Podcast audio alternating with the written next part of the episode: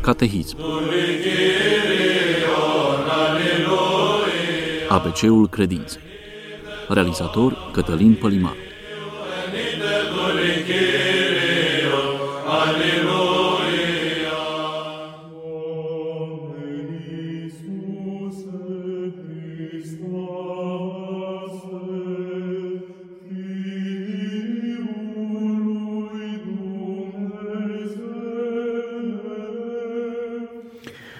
Stimați ascultătorii, bine v-am găsit, vă spune Cătălină Pălimaru.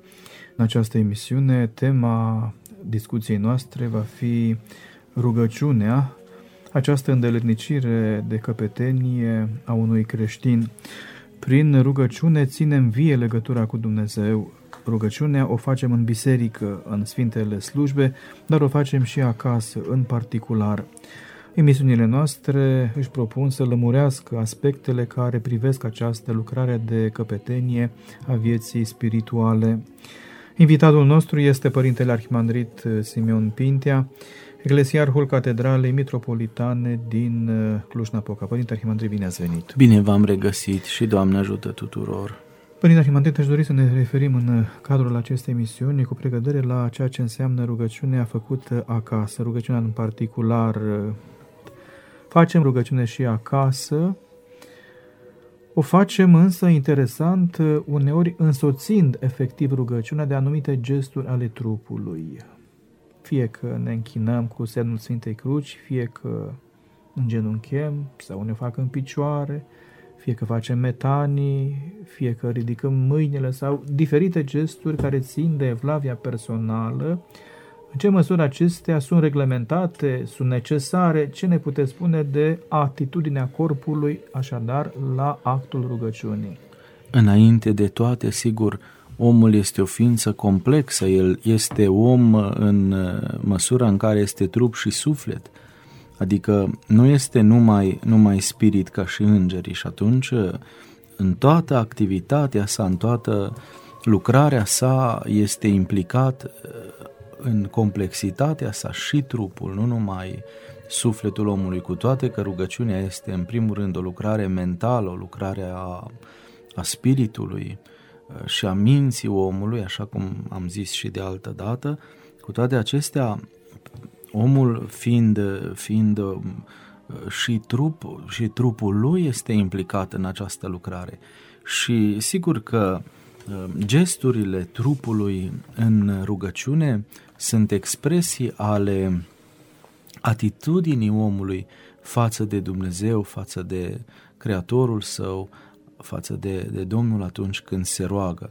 Sunt atitudini care exprimă pocăința, sunt atitudini care exprimă implorarea, sunt atitudini care exprimă preaslăvirea lui Dumnezeu în rugăciune, atitudini trupești, la aceasta mă refer, de exemplu, îngenuncherile, prosternările, aruncarea la pământ, metaniile, lovirea pieptului.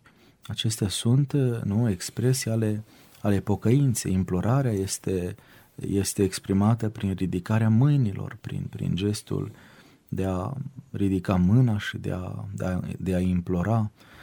În același timp, ridicarea mâinilor este și o expresie a predării totale lui Dumnezeu. De asemenea, gestul uh, Sfintei Cruci este un gest, semnul lui Sfintei Cruci este un gest complex prin care uh, dăm slavă bunului Dumnezeu pentru toate și este și un gest prin care exprimăm principalele principalele dogme ale credinței, învățătura despre Sfânta Treime și învățătura despre întruparea Mântuitorului Hristos, sigur, prin gesturi simbolice. Deci iată cât de complexă uh, este participarea trupului la rugăciune și uh, sigur, am zis, sunt expresii ale anumitor stări ale sufletului, dar în același timp și susțin stările sufletului, starea de pocăință sau de, de slăvire sau de, de implorare.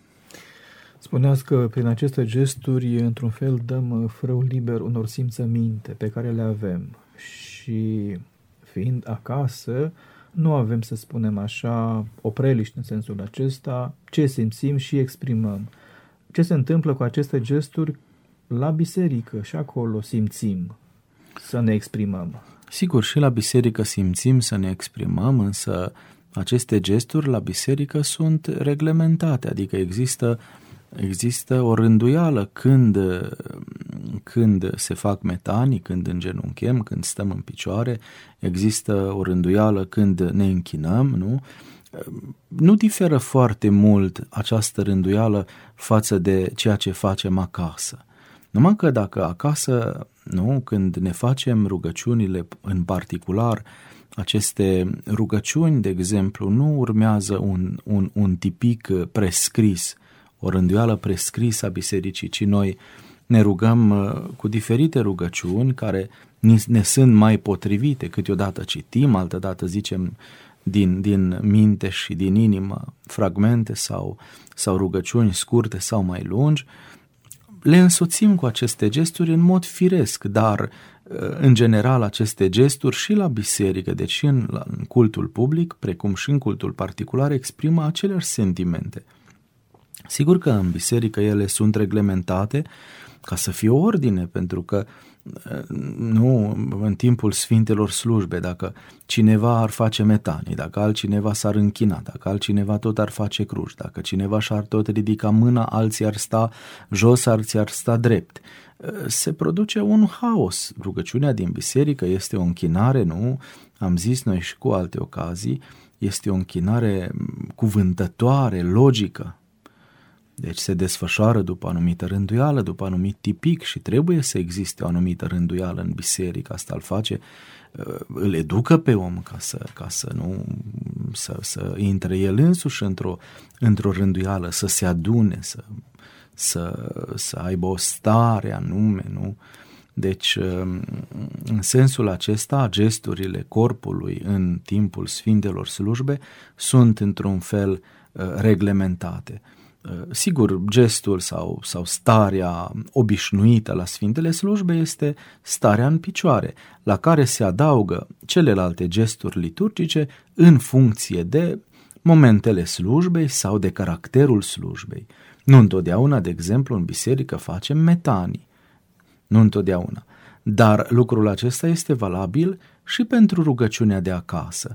Adică dacă la biserică nu facem metanii duminica de asemenea în perioada pascală sau în timpul sărbătorilor împărătești.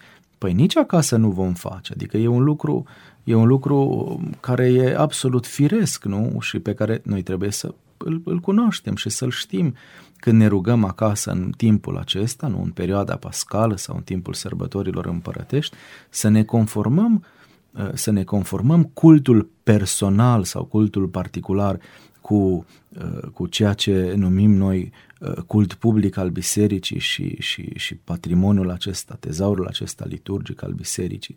Pentru că cultul particular este educat, este, sau suntem formați în cultul particular prin intermediul cultului public și de asemenea uh, cultul particular, la fel ca și cultul public, trebuie să exprime legea, de, legea credinței, adică regula credinței.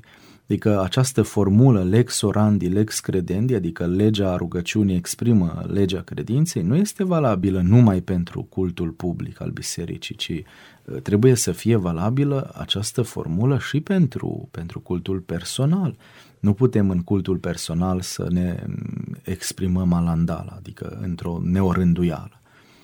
Numai că uh, în, uh, este adevărat, în, în, în cazul rugăciunilor uh, personale pe care le facem acasă, în chilia noastră, suntem mult mai liberi, mult mai lejeri în a ne exprima și trupește uh, sentimentele pe care le, le, le înălțăm Părintelui Ceresc atunci când ne rugăm, pentru că, cum am spus, nu există o rânduială atât de precisă, de fixă, însă există totuși o rânduială pe care ne-o fixăm și care, cum am spus, exprimă Duhul Uh, general al, al, al cultului, Duhul liturgiei. Și aș mai sublinia, Părinte Arhimandrit, un aspect legat de felul cum ne manifestăm în biserică simțămintele, anume că ele nu trebuie să inhibe evlavia celuilalt, uh, ele trebuie să fie discrete, în așa fel încât să nu asuprească pe celălalt. Dacă eu mă pun să plâng în biserică, că așa simt, celălalt se poate simți deranjat sau intimidat de evlavia mea. Există un episod în viața cuviosului Porfirie, când un mare ascet vine în biserica schitului și înainte de a da frâu liber simțămintelor sale, el se uită împrejur ca nu cumva să-l vadă cineva. Așadar, părinții în vechime și astăzi, cred, în biserică sunt foarte discreți, nu știi ce fac ei acolo, în sensul acesta de a nu intimida sau deranja pe celălalt. Sigur, credinciosul în biserică uh, și creștinul în general uh, este un om discret. Este un om discret pentru că trăiește în Duhul lui Dumnezeu și cine trăiește în Duhul lui Dumnezeu dobândește dragoste față de toată lumea și dobândește starea normală a lucrurilor și această discreție să nu rănească pe nimeni, să nu deranjeze pe nimeni. Și în biserică încercăm acest lucru, nu în, în locașul de cult, pentru că nu este, este locul adunării, locul în care trupul mistic al lui Hristos se adună duminică de duminică, zi de zi, nu? Și atunci e, e și un, un, un loc în care omul încearcă să să împlinească în mod desăvârșit porunca iubirii. Și această iubire implică discreție față de cel de lângă tine, implică, implică gingășie față de cel de, de lângă tine, nu în primul rând. Și de aceea um, este de neînțeles, sigur de neînțeles când ne manifestăm în biserică um, certând pe cei care stau lângă noi sau punând la punct sau uh, deranjând cu Uh, gesturi de ale noastre uh, pe care necontrolate, nu? Deci gesturi necontrolate. Um, și de aceea, inclusiv aceste gesturi ale trupului, uh, gesturi liturgice ale trupului, sunt bine, bine rânduite, bine da, rânduite de tipic, de fapt, de, de, de ceea ce numim noi rânduială bisericească. Adică când se stă în picioare, când, se, când ne așezăm jos, când facem metanii, toată lumea face deodată. Și atunci, nu, trupul mistic al lui Hristos se manifestă în unitate și în uniformitate și astfel omul este, este ferit inclusiv de această ispită de a răni, de a deranja, de a tulbura liniștea celorlalți. Părinte Himandrit Simeon, Există un timp potrivit pentru rugăciune acasă? E reglementat acest aspect când ne rugăm acasă? Cum timpul rugăciunii este, nu așa cum zice Mântuitorul Hristos și după aceea cum a preluat și, și Sfântul Apostol Pavel, ar trebui să ne rugăm neîncetat. Spre această stare de rugăciune neîncetată tindem, Sigur, rugăciunea neîncetată nu înseamnă să stăm neapărat cu cartea în mână 24 de ore din 24 să tot citim rugăciunea, catiste, psaltire, uh, canoane, în fine. Uh, ci rugăciunea neîncetată este o stare a minții și a inimii omului îndreptată permanent spre Dumnezeu. Dar ca să dobândim această stare negreșit, este nevoie de, de rugăciunile prescrise în cărțile de rugăciuni. Și în primul rând ne vom orienta după aceste cărți de rugăciuni. Eu recomand adeseori uh, creștinilor noștri și celor care sunt deja puțin experimentați în viața de rugăciune să folosească ceaslovul. În ceaslovă există, sigur, rânduieli de slujbă pe care le facem la biserică, dar pe care le putem citi și noi acasă. Pentru că la începutul dezvoltării sale, această carte de cult a fost o carte alcătuită de călugări care nu erau preoți. Și rugăciunile, rânduielile de slujbă pentru diferitele momente din zi care erau cuprinse în ceaslov se puteau săvârși și se pot săvârși până astăzi fără preot. Sigur că acum în Ceaslov este indicat și rolul preotului atunci când aceste slujbe din Ceaslov sunt uh, săvârșite în biserică. Uh, ele sunt celebrate, nu, săvârșite sub forma unor slujbe la care preotul este, este cel care conduce celebrarea și credincioșii împreună cu strana sunt implicați cu partea lor, dar putem sesiza că, că în, în, în slujbele din Ceaslov mai mult rol are strana și credincioșii decât preotul. Preotul zice câte o binecuvântare, câte un ecfonis, câte o ectenie, dar în rest psalmii, cântările, conținutul bogat al acestor slujbe este recitat, este cântat, este citit de, de strană și de către credincioșii din biserică. Ar fi cele două momente din zi, cele două momente importante din zi, dimineața și seara. Și mm, ar fi indicată și miezul zilei, adică undeva ora prânzului. Deja în mm, Didahia este vorba despre o casă, o învățătură a celor 12 apostoli, este vorba despre o scriere care provine de la sfârșitul veacului întâi. După unii cercetători, această scriere numită Didahia mm, e mai veche decât cartea Apocalipsei Sfântului Ioan Evanghelistul. Deci, în această carte, care este un fel de manual pentru, pentru misionarii din perioada respectivă, uh, este menționată rugăciunea de trei ori pe zi. Uh, în Didahia se dă următorul sfat, să vă rugați de trei ori pe zi, de trei ori pe zi să ziceți Tatăl nostru. Adică erau cele trei momente, dimineața, la miază și seara. Sigur că ar fi, ar fi ideal ca să ne putem ruga la cele trei momente din zi și um, în funcție de rugăciune să ne facem prioritățile zilnice, astfel încât rugăciunea să fie printre cele mai, sau poate cea mai importantă prioritate a zilei, în așa fel încât dimineața când ne sculăm să avem un timp dedicat rugăciunii, cât de puțin, dar să avem o întâlnire cu Dumnezeu în, la începutul zilei care începe, nu? după aceea seara, iarăși înainte de culcare, să avem iarăși o întrevedere, o discuție nu? Cu Dumnezeu. Părinții noștri ziceau, părinții noștri într-o credință, ziceau despre rugăciune că este ca un taifas cu, cu Dumnezeu, este stăm de vorbă, povestim cu Dumnezeu. Și la miezul zilei, iarăși, e important ca să ne rupem, să ne oprim puțin din tumultul acesta și pur și simplu dacă nu, nu avem timp pentru multă rugăciune, Tatăl nostru cât ea să rostim cu, cu atenție, două minute poate, nici atât. Deci atât pute, atâta putem face ca să ne oprim, chiar putem pune un semnal de alarmă pe, pe telefon sau pe cească. Acum telefoanele acestea uh, moderne uh, au, au astfel de semnale și ne pot semnaliza momentul când pur și simplu să întrerupem activitatea și să ne întâlnim pentru câteva clipe cu Dumnezeu. Iar uh, în situația în care avem timp mai mult, sigur, am zis, recomand ceaslovul. De ce? Pentru că în ceaslov există rugăciuni pentru, pentru mai multe momente din zi, pentru diferitele ore ale zilei.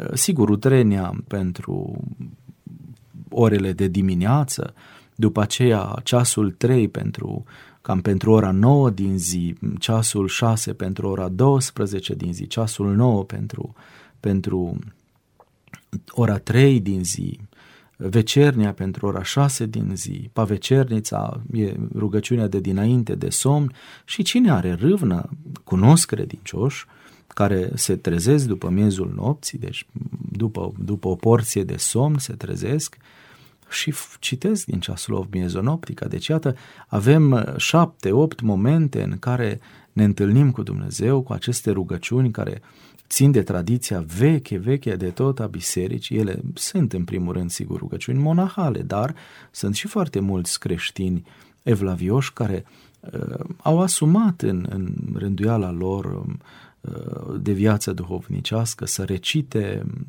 ceaslovul zilnic sau ceva oricum părți din ceaslov și să se roage la diferitele momente ale zilei, astfel încât să sfințească timpul. De altfel, în, în viața bisericească, în viața liturgică a bisericii, Sfințirea timpului prin folosirea ceaslovului se numește liturgia timpului, așa cum avem o liturgie euharistică, care, nu, dumnezească liturgie, care încununează toată rugăciunea, tot cultul, toată expresia aceasta a, bogă, a bogăției patrimoniului liturgic al bisericii, e dumnezească jertfă pe care o aducem, iată rugăciunile pe care le facem în diferite momente ale zilei, sfințesc momentele zilei, sfințesc timpul și sunt ca o liturghie a timpului. Și cum spuneați și mai devreme, suntem îndemnați, chemați să ne rugăm neîncetat. Poate avem momente din zi când ne găsim undeva în oraș sau în alte împrejurări și putem rosti rugăciuni cu mintea. De asemenea, recomandă alții să mai facem rugăciune înainte de masă, după masă sau când începem munca sau când o încheiem sau sunt și alte ocazii în care un gând, dacă urcă spre Dumnezeu, deja am făcut un mare lucru. Părinte Arhimandrit Simeon, ce ne puteți spune despre locul rugăciunii de acasă? Contează acest aspect? În general, locul nu contează în mod deosebit pentru Dumnezeu. Dumnezeu, așa cum, cum aflăm deja din predica Sfântului Ștefan atunci când este el martirizat, nu locuiește în locașuri de mâini omenești, sau mai degrabă, Domnul Hristos în discu- discuția sa cu femeia samarineancă profeția despre cultul noului legământ, zicea profetic despre cultul noului legământ că închinarea nu va mai fi nici pe muntele Garizim unde se închinau samaritenii, dar nici, pe, nici la Ierusalim unde se închinau evrei și unde aveau centrul lor spiritual, religios, unde aduceau jertfele, ci închinarea va fi în duh și în adevăr. Iar Sfântul Ștefan zicea clar că Dumnezeu nu locuiește în locașuri făcute de mâini omenești, pentru că cerul și pământul nu-l pot încăpea. Deci, practic, Dumnezeu pretutindenea fiind oriunde și oricând ne putem întâlni cu El și când ne întâlnim cu El, de fapt, spațiul întâlnirii este Duhul lui Dumnezeu este Duhul Sfânt. Prezența Duhului Sfânt face această întâlnire cu, cu Dumnezeu. Însă, dacă pentru Dumnezeu nu este important unde ne rugăm, pentru om este important și un spațiu al rugăciunii, un spațiu al întâlnirii, pentru că îl stimulează, îl ajută în, în rugăciune, așa cum biserica, locașului Dumnezeu, cu atmosfera sa, cu alcătuirea sa, cu, cu, cu, cu podoaba sa ne ajută ca să intrăm într-un dialog, într-o comuniune de rugăciune cu Dumnezeu și favorizează desfășurarea rugăciunii prin alcătuirea sa, prin, prin, prin cum am spus, prin, prin structura sa, prin, prin podoaba sa, prin, prin tot ceea ce înseamnă locaș de cult. La fel și în casele noastre, e bine să avem un spațiu amenajat special în care să ne întâlnim față către față cu Dumnezeu. Un colț de rugăciune sau un altar domestic, un altar uh, unde, unde să celebrăm uh, nu această liturghie a, a, a întâlnirii noastre cu Dumnezeu. Și acest altar, de fapt, în ce constă? Ar fi bine să fie un colț de rugăciune sau un perete pe care să avem câteva icoane, o candelă care arde, o masă sau o măsuță pe care avem cartea de rugăciune, cărțile de rugăciune, crucea răstignirii, un sfeșnic, um, cățuia în care aprindem tămâia, iată, sticla cu aghiasmă, um, ce să zic, deci câteva obiecte care țin de, de efectiv, de, de cult, de, de desfășurarea cultului personal.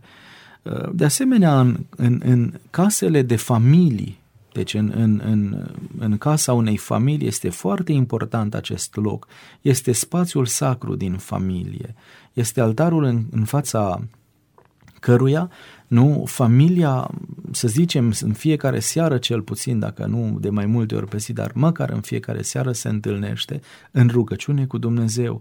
În fața acestui altar copiii se vor întâlni cu Dumnezeu, vor deprinde primele rugăciuni și, și vor primi nu semânța credinței, germenele credinței care va rodi mai târziu în viața lor. Deci consider foarte importantă prezența altarului domestic care face nu, ca, ca locuința, casa, familiei să devină o, o eclesia domestică, cum zicea uh, Sfântul Ioan Gură de Aur, adică o biserică de acasă, o biserică de familie și care nu este altceva decât prelungirea bisericii, a locașului de cult și va face din biserică, din casă o, o, o, o biserică uh, domestică în sensul că uh, și evlavia din casă va fi altfel, că doar în fața icoanelor, nu în fața unui altar, nu te poți comporta oricum imediat va fi o altfel de evlavie, cel puțin în camera respectivă, în spațiul respectiv. Altfel, eh, altfel ne vom comporta, altfel de evlavie va fi în inima noastră. Eh, sigur, lucrul acesta se și cultivă. Nu? Adică dacă avem un altar în casă, un, un altăraș, un colț de rugăciune, atunci ne vom raporta mereu la, la acel spațiu. Când ieșim din casă ne vom închina acolo, când intrăm în casă din nou vom aduce mulțumire lui Dumnezeu că am ajuns acasă cu bine, dimineața, seara, cum am zis, ne vom ruga acolo. Iar la cel puțin, asta recomand familiilor, cel puțin o dată pe zi, și poate cel mai simplu este totuși seara, pentru că atunci uh, suntem deja rupți de, de tumultul acesta al, al, al al zilei, al, al stresului și al agitației dintr-o, dintr-o zi, uh, să se întâlnească toată familia în fața altarului pentru o rugăciune cât de scurtă să fie, dar e important această rugăciune împreună, o rugăciune mică împreună, pentru că rugăciunea fiind expresia cea mai înaltă a iubirii, nu e vorba despre întâlnirea cu Dumnezeu în iubire, în Duhul Sfânt, va face uh, Uh, va, va, va adânci unitatea dintre membrii familiei și sigur va închega această unitate care este creată prin taina anunții și uh, va, va face roditoare dragostea dintre soț și soție, sigur manifestat apoi și în, în rodul iubirilor care sunt copiii. Da, așadar, părinte, cei mai mulți dintre oameni sunt căsătoriți, uh, rugăciunea, actul acesta de cult din viața particulară este legat și de conviețuirea în familie. Ați subliniat aici un aspect important, anume că e bine să ne rugăm și împreună, oamenii se roagă și singuri, trebuie să fie un echilibru aici între această comuniune de rugăciune din familie și nevoia de a ne ruga singuri, o nevoie pe care unii o exprimă prin acele simțăminte de care vorbeam mai devreme, poate unii se roagă folosind vocea sau, în sfârșit, cum se roagă fiecare, E nevoie așadar de un echilibru între aceste forme de exprimare a rugăciunii și în comune cu ceilalți membri ai familiei și în particular.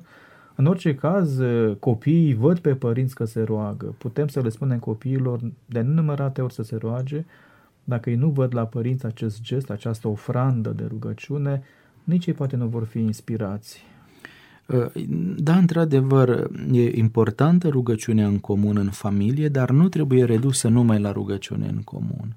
Adică omul are și nevoia uh, de a se întâlni în intimitatea sa, în singurătatea sa cu Dumnezeu. Și nu trebuie să, uh, să reducem uh, toată rugăciunea numai la rugăciunea comună cu ceilalți membri ai familiei, pentru că atunci omul este văduvit tocmai de de această întâlnire intimă, de, de, de uh, această întâlnire din cămara sălăuntrică.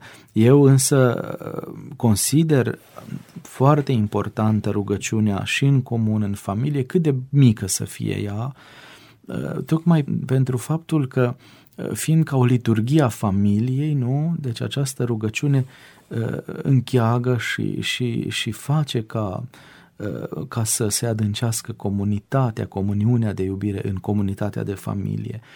Și mai ales, vedeți cum a fost, de exemplu, experiența aceasta pe care am avut-o în timpul pandemiei, cu lockdown-urile, când nu puteam ieși din casă, creștinii nu puteau merge la, la biserică. Sigur că slujbele erau transmise prin, prin media, dar totuși rugăciunea din familie în, în situația respectivă, acele mici liturghii pe care familiile le puteau face uh, împreună, nu? mă refer la, la rugăciunea în comun, nu la dumnezeiasca liturghie, pentru că aceea nu se poate sluji acasă, nu, nu, mai ales că nu, în fiecare casă este preot hirotonit, dar, dar aceste întâlniri în rugăciune erau foarte importante și de aceea, iarăși, Cred că ar fi important ca noi, uh, biserica la modul general sau, sau um, uh, lucrarea aceasta pastorală a bisericii să educe pe creștini în așa fel încât ei să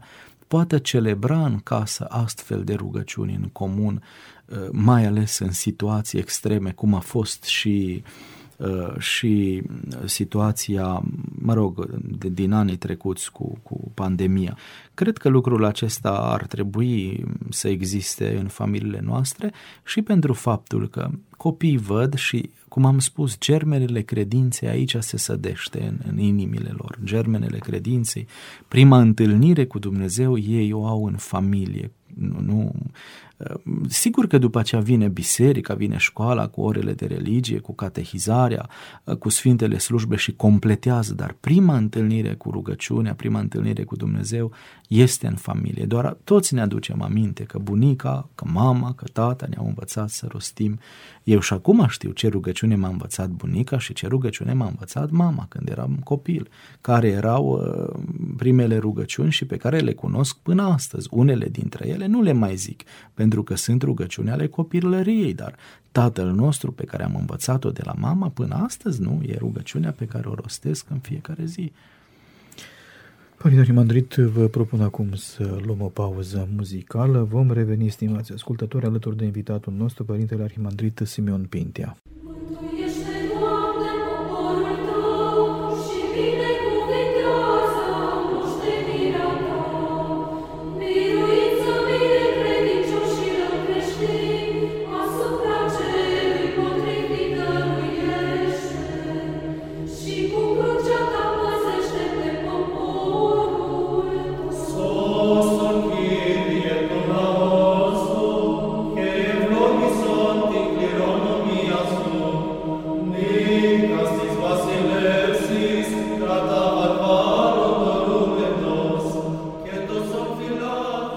Stimați ascultători, am revenit la emisiunea ABC-ul Credinței la Radio Renașterea, alături de invitatul acestei emisiuni, Părintele Arhimandrit uh, Simeon Pintea, Eclesiarhul Catedralei Mitropolitane din Cluj-Napoca.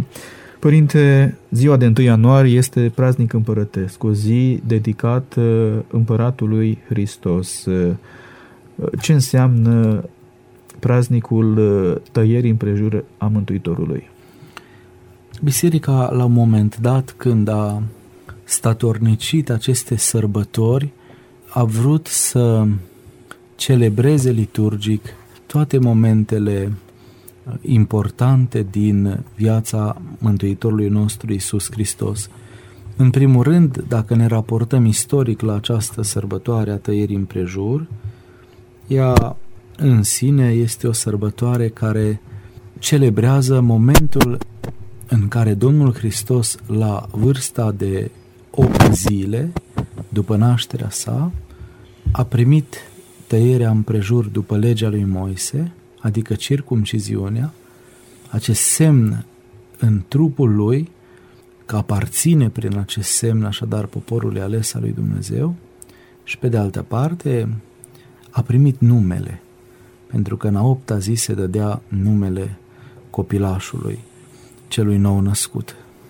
Opta zi deja era un ciclu de viață de șapte zile, iar a opta zi era și un simbol al veșniciei, adică prin nume, numele acesta pe care copiii îl primeau prin tăierea împrejur, împrejur erau, ei erau proiectați în această perspectivă a veșniciei, a zilei celei a opta. Sigur că în momentul în care vorbim despre Mântuitorul Hristos, acest lucru este și mai mai vădit, mai adevărat, pentru că numele lui este de fapt Isus, care înseamnă mântuitor și mântuirea de fapt nu se referă nu numai la ciclul vieții pământești, ci în special deschide perspectivele eterne ale, ale existenței. Și deci are această dimensiune, să zicem, biblică, pentru că fundamentul în cazul sărbătorii tăierii împrejur avem în Evanghelia de la Luca. Într-un verset ni se spune că atunci când s-au împlinit 8 zile ca să fie tăiat împrejur pruncul, i s-a pus numele Isus așa cum a fost vestit de înger. Iată acest nume, acest nume Isus care înseamnă mântuitor, a fost prevestit pentru că în știința lui Dumnezeu, în planul etern al lui Dumnezeu, cu lumea, cu creația, exista acest nume al lui Isus. Exista acest nume dat și ca om Fiului Său celui veșnic, care este cuvântul și logosul lui Dumnezeu. De altă parte, sigur, sărbătoarea tăierii împrejur este și o sărbătoare mai nouă, dar care mai nouă în comparație cu Paștile, cu Cenzecimea și cu Epifania, cele trei sărbători vechi. Este puțin mai nouă, dar care înlocuiește sărbători păgâne mai vechi, legate de începutul indictionului roman. În uh, tradiția apusiană a Imperiului era un fel de început al anului această zi de 1 ianuarie, care coincidea cu 8 zile de la Crăciun, de la nașterea Domnului Hristos. Și erau niște sărbători care se numeau Lupercalii. Erau sărbători păgâne, cu ritualul păgâne și care s-au prelungit de destul de mult în timp și după pacea lui Constantin și din pricina aceasta biserica a ținut mai ales în, în partea apusiană a Imperiului, la Roma și în apusul Imperiului, a ținut această sărbătoare la început cu post. Deci praznicul împărătesc al tăierii împrejur al Domnului era și o zi de post, tocmai ca să îi rupă, să-i scoată pe creștini din vechile obiceiuri păgânești care culminau în dezmăț, în, în beții, în multă mâncare, în desfrâu și așa mai departe. Și doar mai târziu, uh, când lucrurile deja s-au așezat și din memoria umanității au ieșit vechile celebrări referitoare la, la sărbătoarea păgână, atunci, uh, sigur, sărbătoarea s-a conturat și a devenit ca orice sărbătoare împărătească și cu dezlegare la toate, adică uh, o, o zi care nu mai, nu mai este zi de post. Deci, iată, acestea sunt cele două Ehm, să zicem, fundamente ale sărbătorii. Pe de o parte, fundamentul biblic, pe de altă parte, eh, fundamentul istoric legat de aceste religii păgâne, însă pentru noi creștinii este o zi importantă eh, în care noi, noi reflectăm asupra umanității reale a Mântuitorului nostru Isus Hristos, asupra faptului că El a venit să împlinească legea și iată o împlinește până în ultimele eh, prescripții ale sale, că El este împlinirea legii și a prorocilor, că El este Mântuitorul lumii și poartă acest nume Isus, care de fapt revelează această lucrare fundamentală a sa pentru noi și pentru destinul nostru de aici și din eternitate. Deci cam așa ar trebui înțeleasă această sărbătoare de la întâi, în primul rând, pentru că aici sunt mai multe sărbători care se suprapun, dar uh, praznicul împărătesc al tăierii împrejur, cam aceste dimensiuni de sens le are. Părinte Arhimandrit, uh, Simeon, uh, sărbătoarea, cum spuneați, comemorează și actualizează un eveniment petrecut la 8 zile după nașterea Domnului, uh, când pruncul Iisus este tăiat în prejur potrivit legii iudaice. Este în acest act și un semn al chenozei sale, al smereniei sale, care, ca prunc, prin mama sa, prin uh, familia sa, se supune împlinirea acestei porunci, deși a fost dureroasă pentru el. Însă, în același timp, uh, această sărbătoare trimite la evenimentul uh, instituirii legii tăierii împrejur prin dreptul Avram, poruncă primită de Dumnezeu, semnul legământului dintre poporul ales urmașii lui Avram și Dumnezeu era, iată, peceluit cu sângele care curgea din trupul uh, celor de parte bărbătească. Și noul legământ a fost pecetluit tot prin curgere de sânge, până într-acolo încât uh, Sfântul Apostol Pavel vorbește despre o tăiere împrejur a inimii, prin care și noi suntem însemnați, suntem pecetluiți, ca semn al uh, apartenenței noastre față de Dumnezeu și al noului legământ. Era ca o pecete vizibilă în trup. Tăierea împrejur și practic se tăia o parte a trupului care nu avea un folos real în trupul omului, deci nu afecta, nu era un, un, o parte vitală, nu afecta viața, însă era un semn care rămânea veșnic, înscris în trupul omului. Pentru noi, tăierea împrejur pentru creștini a fost abolită și mai ales uh, acest lucru s-a petrecut, ne aducem aminte din Cartea Faptelor Apostolilor, la Sinodul Apostolic, când, sigur, erau tulburări pe marginea uh, respectării sau nerespectării legii mozaice de către creștinii proveniți dintre păgâni. Și dacă ei mai trebuie să, să se supună tăierii împrejur sau nu. Apostolii au hotărât că nu și argumentul era acesta, de ce să îi împovărăm pe aceștia cu reguli, cu, cu o povară pe care nici noi și nici părinții noștri n-au am putut-o duce cu demnitate. Însă creștinismul vine cu o altă pecete. Este vorba despre pecetea pe care o primim prin tainele de inițiere creștină, prin botez în primul rând, este această pecete, pecete de neșters, de fapt pecetea darului Sfântului Duh, pe care îl primim îndată după ce am fost botezați și care se impregnează în ființa noastră la început când suntem pecetluiți, când uh, suntem unși cu Sfântul și Marele Mir în semnul crucii pe diferitele părți ale trupului, această pecete este vizibilă, așa cum era și tăierea împrejur vizibilă. Dar, dacă tăierea împrejur rămâne o pecete vizibilă exterioară omului pentru toată viața, pecetea Duhului Sfânt pe care omul îl dobândește, o dobândește prin taina Sfântului Mir, devine o realitate lăuntrică, nu exterioară, ci lăuntrică. Pentru că la un moment dat, la sfârșitul celebrării, preotul cu un burete șterge locurile unde a fost uns corpul, trupul cu mir, mirul se impregnează, intră în piele și astfel intră în, în, în ființa lăuntrică a omului.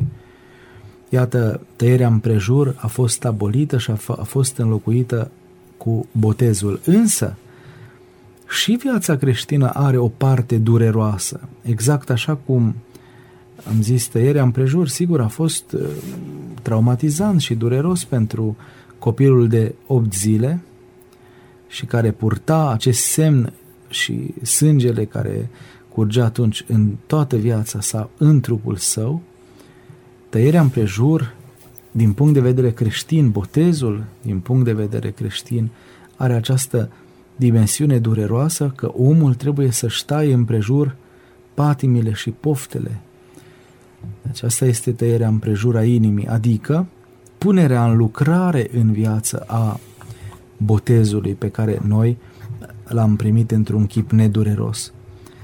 A te lepăda de patim, de vici, a lupta cu ele, implică, sigur, o durere spirituală, pentru că ne gândim doar când vrem să ne lăsăm de un viciu, să zicem, de fumat, cât de greu este. Cât de greu este, ce durere implică acea ruptură dintre tine și patima care te-a stăpânit atâta timp. Deci aceasta este tăierea împrejur în creștinism. Este o tăiere împrejur spirituală, dar care cere foarte multă smerenie și chenoză asemenea sau după chipul Mântuitorului nostru Isus Hristos. Părinte Arhimandrit Simeon, spuneați adineauri că ziua de 1 ianuarie marchează cumva o întreită sărbătoare. În primul rând este praznic împărătesc, o zi dedicată comemorării acestui eveniment în viața Mântuitorului Iisus Hristos, celebrării lui liturgice, pentru semnificațiile lui teologice pe care le-ați subliniat deja. Ziua de 1 ianuarie este și ziua prăznurii Sfântului Ierarh Vasile cel Mare, arhiepiscopul Cezarei Capadocii, un om excepțional pentru biserică și care e cinstit, iată, solemn, cu sărbătoare, de peste 1700 de ani, un om care a marcat spiritualitatea noastră, viața liturgică și mai ales viața ascetică. Ați vorbit aici de mortificare, un om care a trăit mortificarea în trupul său până a nu mai simți pornirile pe care îndeopște omul le simte. Însă aș vrea să subliniez faptul că a provenit într-o familie excepțională, o familie care a dat bisericii câțiva sfinți. Iată ce oameni am avut, poate și mai avem, dar în orice caz, Sfântul Vasile cel Mare este un om uh, aparte. Este unul dintre reprezentanții perioadei de aur a bisericii, suntem după perioada lui Constantin cel Mare, când biserica dobândește libertate de a se manifesta și în perioada respectivă se ridică oameni de seamă, teologi mari în biserică, părinți duhovnicești și mari asceți, printre care, sigur, Sfântul Grigorie de Nazianz, Sfântul Grigorie de Nisa, Sfântul Vasile cel Mare, Sfântul Ioan Gură de Aur puțin mai, mai, mai încolo. Deci, iată câteva personalități ale teologiei patristice și nu numai ale gândirii sau filozofării, ci și ale trăirii pe toate planurile ale tainelor credinței. Sfântul Vasile cel Mare din Capadocia, zona aceasta foarte importantă a Imperiului, unde a devenit arhiepiscop al cezarei Capadociei, sub ordinea sa fiind mulți preoți episcopi, clerici și popor drept credincios și care trăiește într-o perioadă frământată când atenția ereziarhilor, după ce a fost biruită erezia lui Arie, care nega Dumnezeirea Fiului lui Dumnezeu, adică a Domnului Hristos, erezia arhii așadar s-a orientat înspre persoana Duhului Sfânt, negându-i Dumnezeirea. Și dânsul în contextul acesta a avut un aport deosebit de important în explicarea și precizarea teologiei referitoare la Duhul Sfânt, dar prin aceasta, sigur, a teologiei creștine. Teologii de mai târziu, părinții de mai târziu ai bisericii, dar și teologia modernă, încă se raportează la gândirea, la scrierile acestui părinte și acestor părinți despre care am amintit.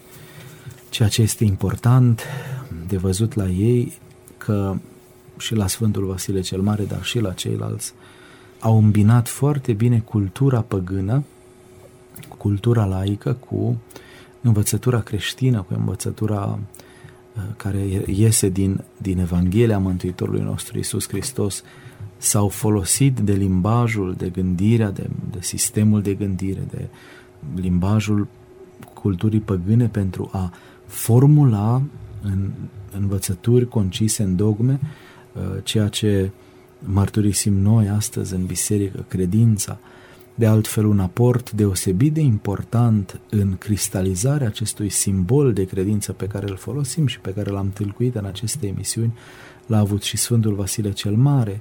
Această formulă că Duhul Sfânt, care de la Tatăl purcede și este închinat și slăvit împreună cu Tatăl și cu Fiul, deci, formula aceasta închinat și slăvit cu Tatăl și cu Fiul îi aparține Sfântului Vasile cel Mare. El, uh, sigur, uh, cuvântul folosit la adresa persoanei Mântuitorului nostru Isus Hristos, omousios, adică de ofință, nu era un cuvânt biblic. Și atunci, uh, fiindcă tulburarea era atât de mare în, în legătura persoanei Duhului Sfânt, Sfântul Vasile cel Mare și ceilalți părinți ai bisericii au, au ezitat să folosească acest cuvânt și la persoana Duhului Sfânt ca să nu fie tulburarea și mai mare și să se producă schisme și mai multe. Pentru că erau acuzați că introduc în credință cuvinte care provin din păgânism și nu, nu au un fundament în Sfânta Scriptură. Și atunci el a fundamentat teologia Duhului Sfânt, mai precis, Dumnezeirea Duhului Sfânt a demonstrat-o prin termeni liturgici, pentru că în liturghie Duhul Sfânt era cinstit și înainte de, de a apărea această erezie, liturghia era acceptată de toți, era considerată revelată, deci fiind parte a revelației dumnezeiești, și atunci de la el provine, de fapt, această formulare că Duhul Sfânt este închinat împreună și slăvit împreună cu Tatăl și cu Fiul. E termen clar, termenul de închinare vine din spațiul acesta liturgic și atunci, iată, un aport deosebit de important, dar pe toate planurile și pe planul vieții monahale, Sfântul Vasile cel Mare este nu? temeitorul uh, primelor mănăstiri de obște, nu? A și scris reguli monahale care sunt traduse și în limba română le putem citi și monahismul ortodox până astăzi se ghidează după aceste așezăminte, reguli mari, reguli mici pe care Sfântul Vasile cel Mare le-a alcătuit pentru monahii care erau sub ascultarea sa. De asemenea, s-a remarcat uh, nu numai pe planul teologiei uh, ca expresie filozofică a învățăturii de credință, adică ca formulări dogmatice, nu scrieri, ci s-a remarcat și pe, pe zona aceasta a trăirii teologiei sub forma ei doxologică, adică mă refer acum la expresia teologică a cultului creștin. De la Sfântul Vasile cel Mare avem principalele rugăciuni ale dumnezeiești liturghii care îi poartă numele. Nu? Noi vorbim de liturghia Sfântului Vasile cel Mare, pentru că rugăciunea Sfintei Jertfe și alte câteva rugăciuni din alcătuirea acestei dumnezeiești liturghii aparțin.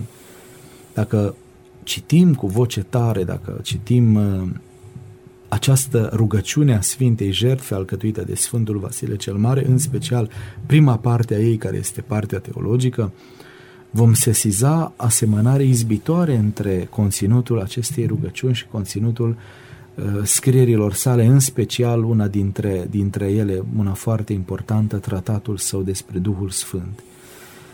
De ce? Pentru că el n-a vrut să rămână doar la zona aceasta a teologiei uh, ca discurs filozofic, ca discurs uh, despre Dumnezeu, ci a vrut ca conținutul discursului despre Dumnezeu să devină un dialog cu Dumnezeu în prima parte a liturgiei sale. Și acolo face teologia Preasfintei Trăim, dar în acest cadru doxologic, adică teologia Sfintei Trăim devine o rugăciune adresată Sfintei Trăim. Sau din această rugăciune adresată Sfintei Trăim, noi decantăm învățătura ortodoxă despre Sfânta Trăime. Deci, iată, aportul liturgic. Apoi, aportul filantropic, iarăși foarte important al Sfântului Vasile cel Mare, pe bună dreptate, prin aportul acesta al lui eh, legat de înființarea Uh, vasiliade, acelor spitale și sau bolnițe sau uh, uh, așezăminte sociale pentru săraci, Sfântul Vasile cel Mare și prin el biserica, nu, este părinte fondator și, și institu- instituție fondatoare a spitalelor, nu? Toate spitalele se vor dezvolta din aceste așezăminte foarte simple la început, cum erau bolnițele de pe lângă mănăstiri, nu? Și până târziu, în evul mediu și mai încolo, uh, la noi, cel puțin în țările române, uh, spitalele acestea funcționau în legătură cu mănăstirile. Adică sesizăm iarăși aportul foarte important al părinților bisericii, respectiv a Sfântului Vasile cel Mare și a, a bisericii, care dezvoltă aceste instituții, școala, învățământul, Adică universitatea își are fundamentul în biserică. Spitalul își are fundamentul iarăși în biserică. Deci instituții de bază ale, ale culturii și civilizației Europei. Aceea, astăzi când îl pomenim pe Sfântul Vasile cel Mare în ziua de 1 ianuarie și ori de câte ori îl pomenim pe el și pe alți mari părinți ai bisericii care au avut o activitate atât de bogată, Europa creștină, Europa și locuitorii Europei ar trebui să fie recunoscători, ar trebui să se raporteze la el și să fie recunoscători lui și celorlalți părinți ai bisericii care au avut un aport major, fundamental pentru devenirea culturii și civilizației europene, care au, iată, aceste fundamente creștine în instituțiile de bază ale, ale ei. Părinte Arhimandrit Simeon, un cuvânt la final legat de ceea ce înseamnă anul nou. Este, iată, a treia componentă a sărbătorii de la 1 ianuarie. Intrăm într-un an nou calendaristic, nu liturgic, pentru că anul liturgic începe la 1 septembrie, dar anul calendaristic pe care, iată, cu fast îl întâmpinăm, începe la 1 ianuarie. Cu ce gând ar trebui să intrăm într-un an nou, trecând, iată, și anii anteriori? Sigur că pentru orice creștin, momentul acesta uh, este și un moment al, al reflexiei asupra timpului, asupra curgerii timpului. În biserică noi avem mai multe puncte de reper de acest gen, pentru că ați zis că este vorba despre anul civil. La noi, în Biserica Ortodoxă, într-adevăr, anul civil începe la 1 sau din punct de vedere ortodox, anul civil începe la 1 ianuarie, iar anul bisericesc, adică crugul anului mineal, legat de lunile anului și de o rânduire a sărbătorilor cu dată fixă în calendar, începe de fapt în luna septembrie. Ca să înțelegem de ce această diferență, pentru că poate pe unii îi bulversează, păi de ce și atunci e anul nou, și acum e anul nou. Sigur, aceste repere, aceste puncte de reper din ciclicitatea timpului vin din diferite tradiții.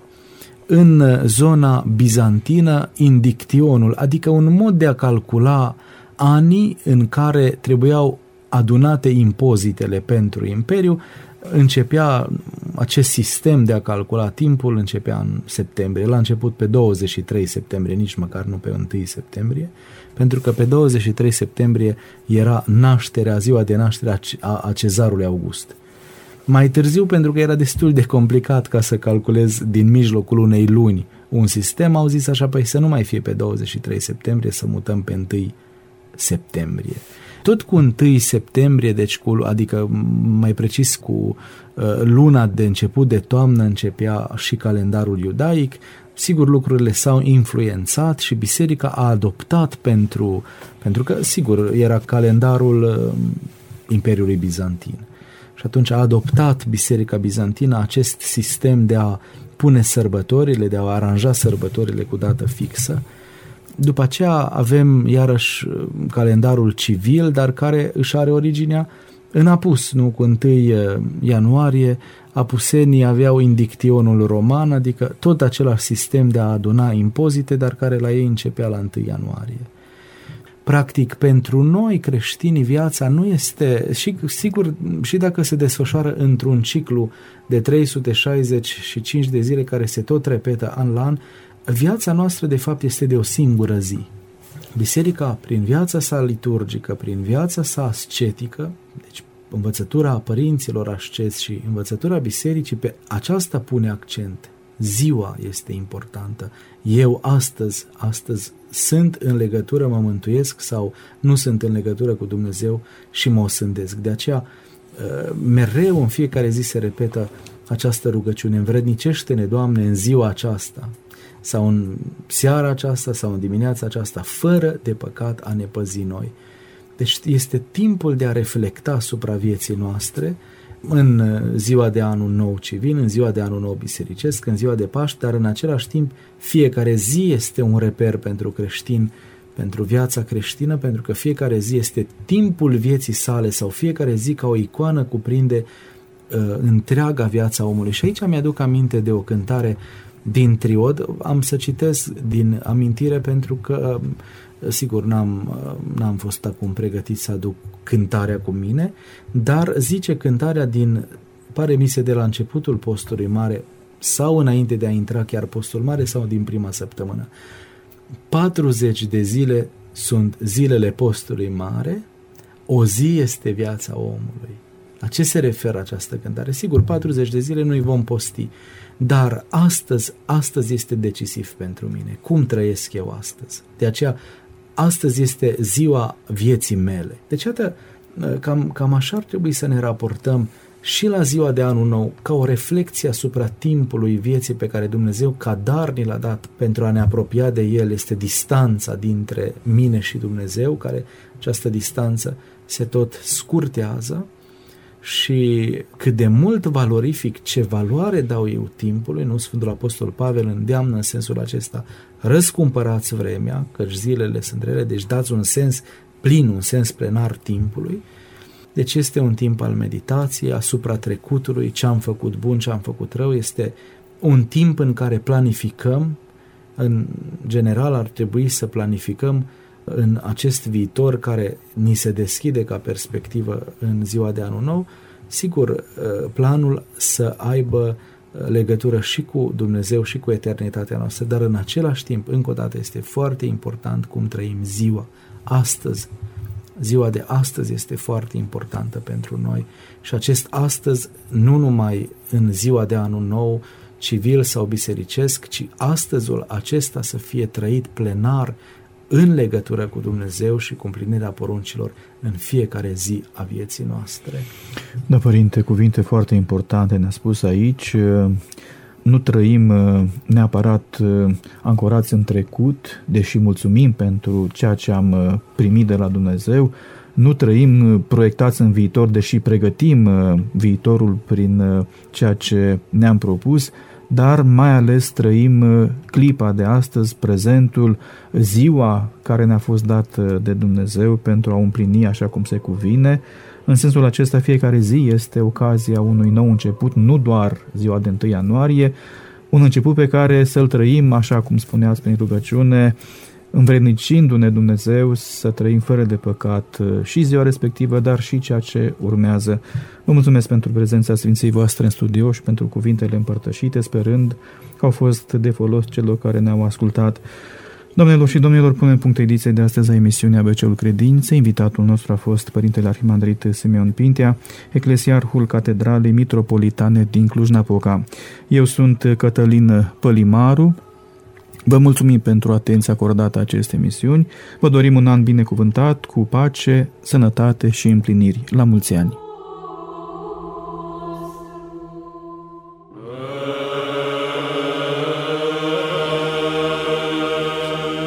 Catehism ABC-ul credinței Realizator Cătălin Pălimar